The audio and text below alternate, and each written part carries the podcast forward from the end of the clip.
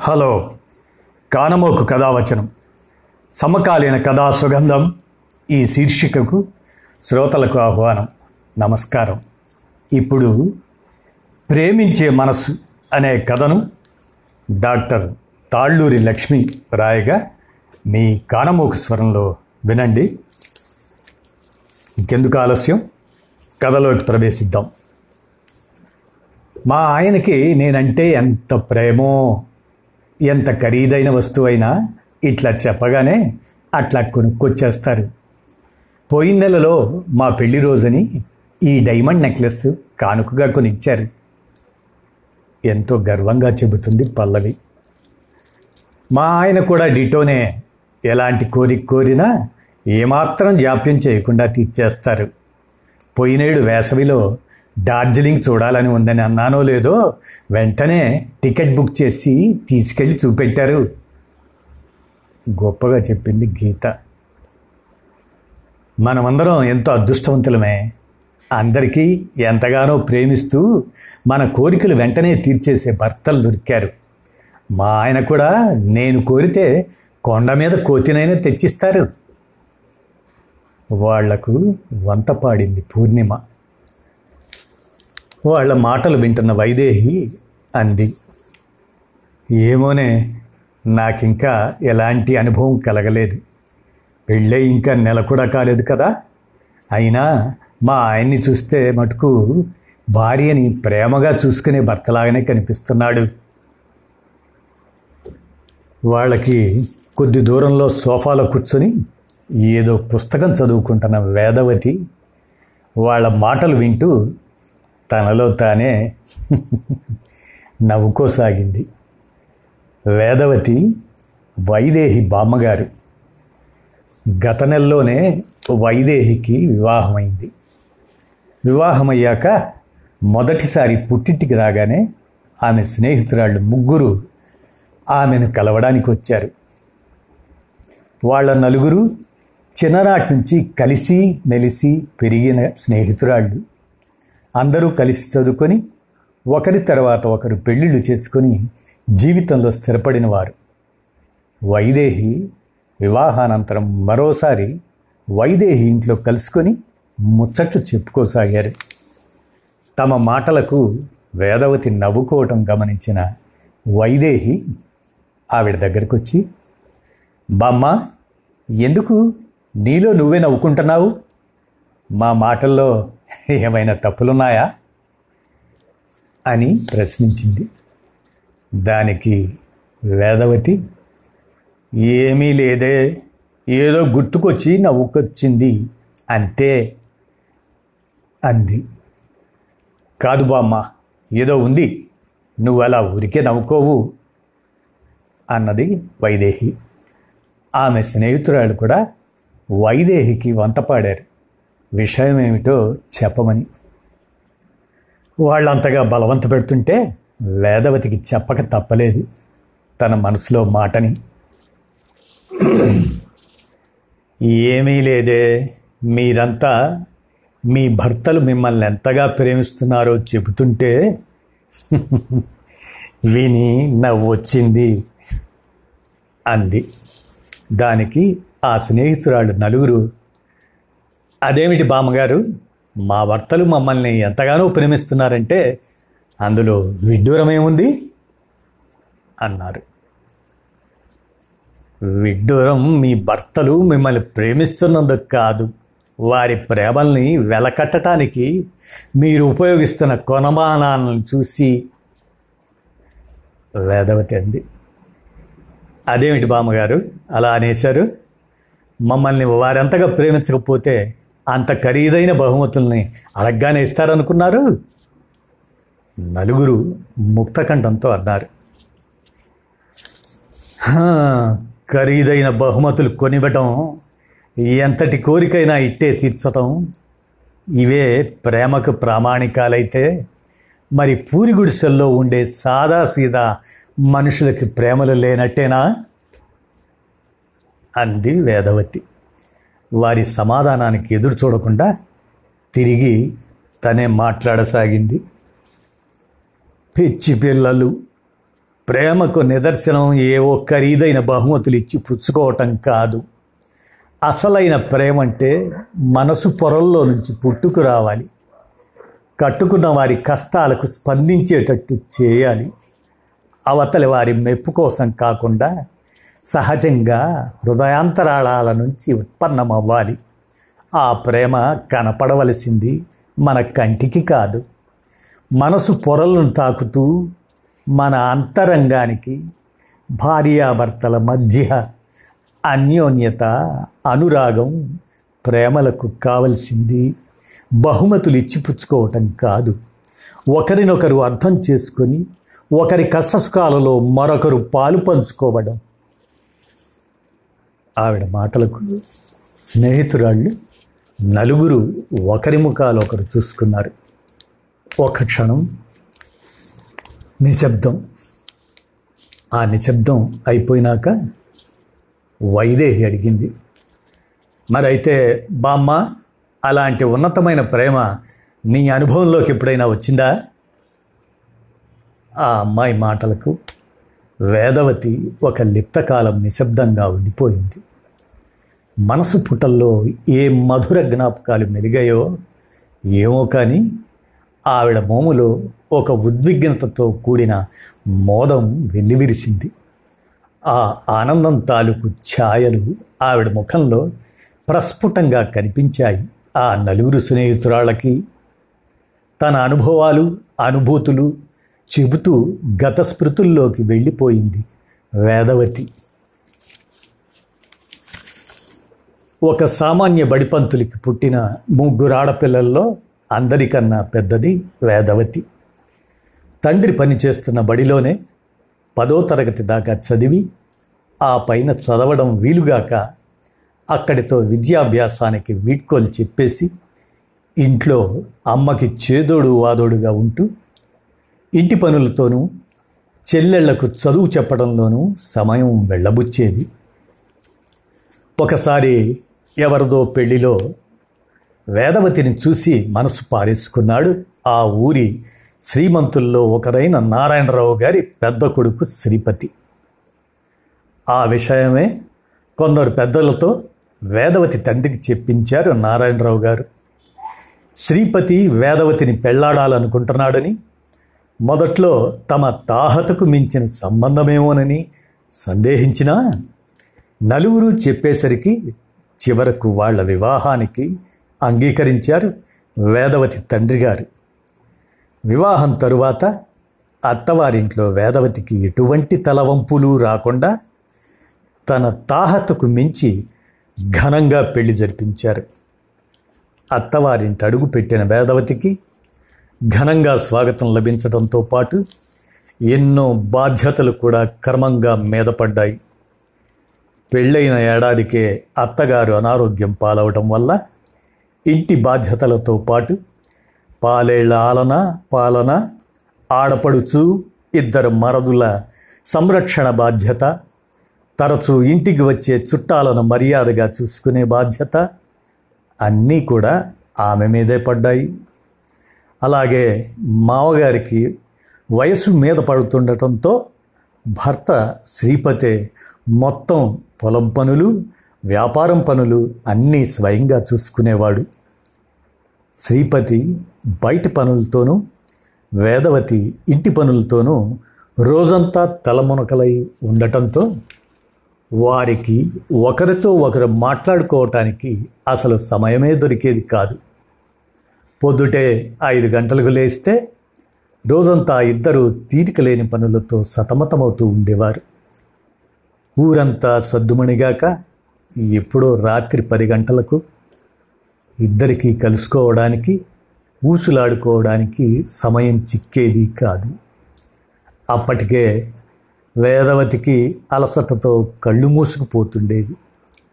ఆ కొద్దిపాటి సమయంలోనే శ్రీపతి వేదవతి కష్టసుఖాలు తెలుసుకుంటుండేవాడు. అలసిపోతే సపర్యలు చేసేవాడు.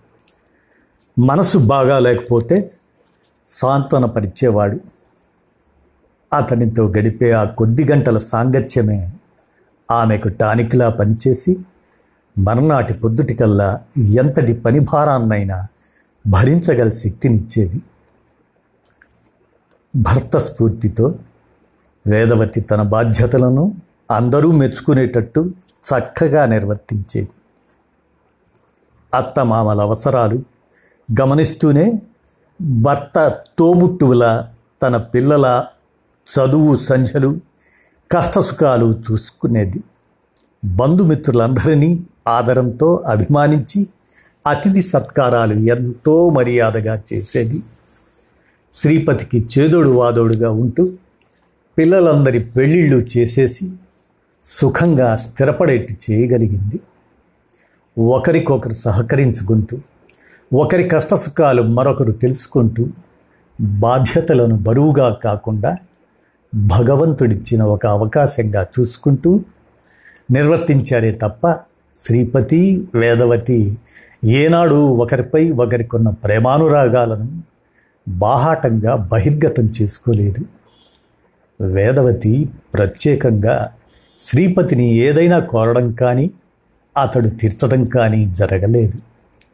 ఆమె మనస్సును చదివేసినట్టు అతనే ఆమెకు కావలసిన వల్ల ఆమె కోరకుండానే సమకూర్చేవాడు. ఆమెకే అప్పుడప్పుడు ఆశ్చర్యం వేసేది. తన మనసులోని భావాలు తను చెప్పకుండానే అతనికి ఎలా తెలుస్తున్నాయా అని. పెళ్ళైన కొత్తలో శ్రీపతిని చూస్తే వేదవతికి ఇష్టం ప్రేమల కన్నా ఒక విధమైన గౌరవంతో కూడిన భయం బిడియం అధికంగా ఉండేవి. ఊరి పెద్దల్లో ఒకడవటం వల్ల అతని పట్ల అందరూ ఎంతో గౌరవం చూపిస్తూ వినయ విధేయతలతో మెలిగేవారు. అతను కూడా హుందాగా ఉంటూ చాలా తక్కువగా ఆచితూచి మాట్లాడేవాడు. అవసరమైన దానికన్నా ఒక్క మాట కూడా ఎక్కువగా పలికేవాడు కాదు. ఎవరిని నొప్పించక తన పనులు చేసుకుపోవటం అతని ప్రత్యేకత. పెళ్ళయ్యాక వేదవతితో కూడా ఎప్పుడూ మరీ ఎక్కువగా మాట్లాడింది లేదు. పండగలకు పబ్బాలకు బట్టలు ఆభరణాలు ఏవి కొని తెచ్చినా ఇంటిళ్ళపాదికి సమంగా తెచ్చేవాడే కానీ ఏ రోజు వేదవతి పట్ల ఎటువంటి ప్రత్యేకత చూపెట్టేవాడు కాదు.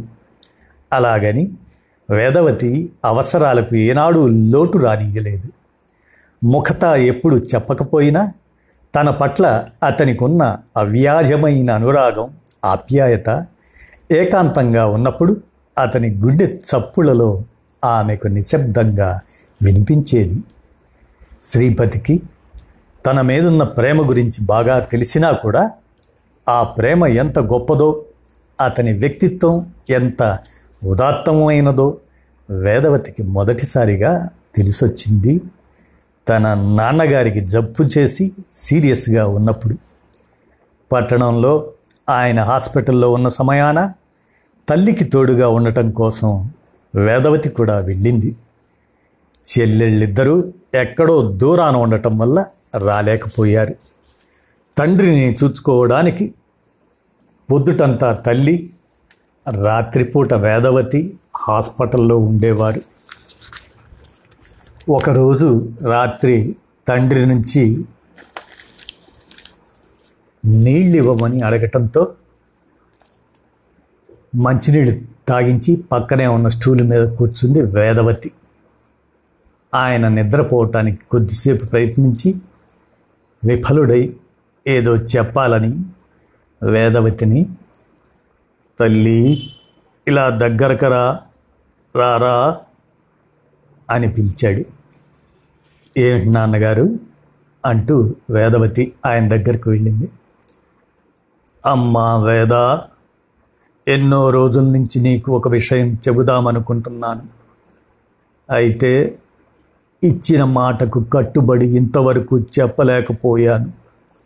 ఈ అవసాన దశలో కూడా అది బహిర్గతం చేయకపోతే నా ముందు నేనే దోషిగా మిగిలిపోతాను అన్నారు ఆయన. వేదవతి ఏ విషయం గురించి నాన్నగారు? అంది. దానికి ఆయన అదే నీ భర్త గురించమ్మా మీ అందరికీ అతను ఒక మంచి వ్యక్తిగా మాత్రమే తెలుసు. కానీ అతని మహోన్నతమైన వ్యక్తిత్వం మేరు పర్వతమంత గొప్పతనం. అందరినీ ప్రేమించే స్ఫటికం లాంటి స్వచ్ఛమైన మనసు గురించి నాకు తెలిసినంతగా ఎవరికీ తెలియదు. అతని గురించిన నిజాలు ఇప్పటికైనా నీకు చెప్పకపోతే నన్ను నేను క్షమించుకోలేను అన్నాడు. నాకు తెలియని అంత రహస్య విషయం ఏమిటి నాన్నగారు? వేదవతి అడిగింది. అదేనమ్మా నీ వివాహం గురించి నీకు గుర్తుండే ఉంటుంది. నీ పెళ్ళి ఎంతో ఘనంగా చేస్తే అందరూ ఆశ్చర్యపోయారు. ఈ బీద బడిపంతులు అంత గొప్పగా పెళ్ళెలా చేశాడా అని. ఉన్న కొద్దిపాటి పొలాన్ని టౌన్లోని షావుకారికి అమ్మేసి పెళ్ళి చేశానని అందరికీ చెప్పినా అసలు నిజం అది కాదు. నీ పెళ్ళి నిశ్చయమైన మర్నాడు నీ భర్త నన్ను రహస్యంగా కలిసి. మావయ్య గారు మా పెళ్ళి మా అంతస్తుకు తగ్గట్టు జరిపించకపోతే మిమ్మల్ని అందరూ తలా మాట అంటారు.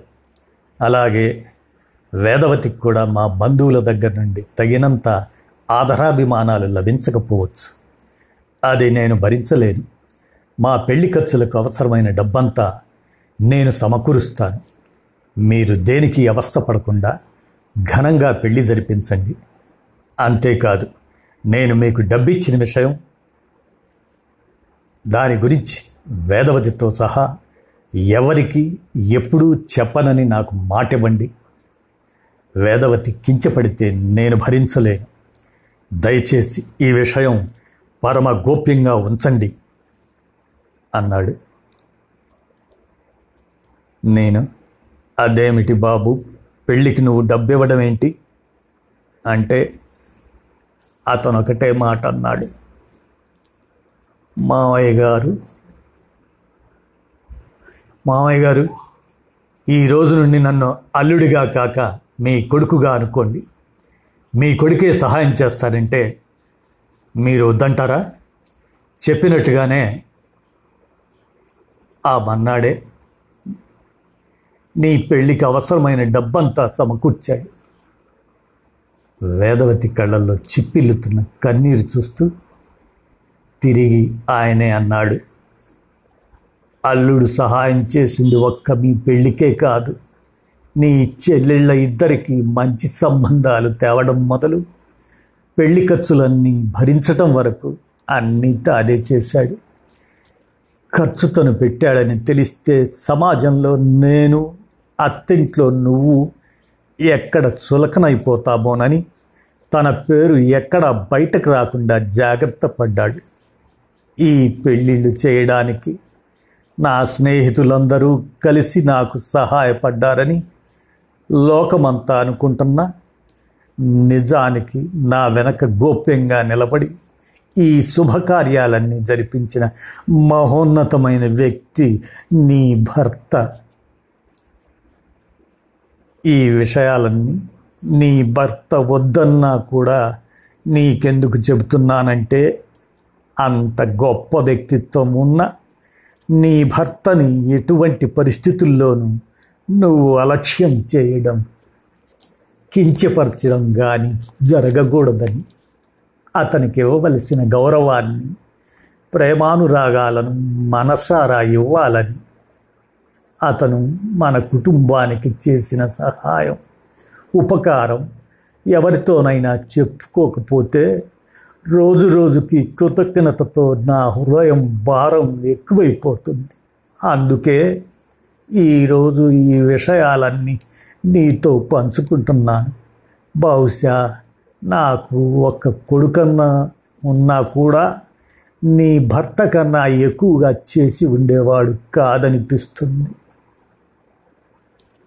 ఆ రాత్రంతా ఆయనకు శ్రీపతిని పొగట్టంతోనే సరిపోయింది. ఆ మన్నాడు ఇంటి దగ్గర భర్తను చూసిన వేదవతికి అతను ఎంతో కొత్తగా కనిపించాడు.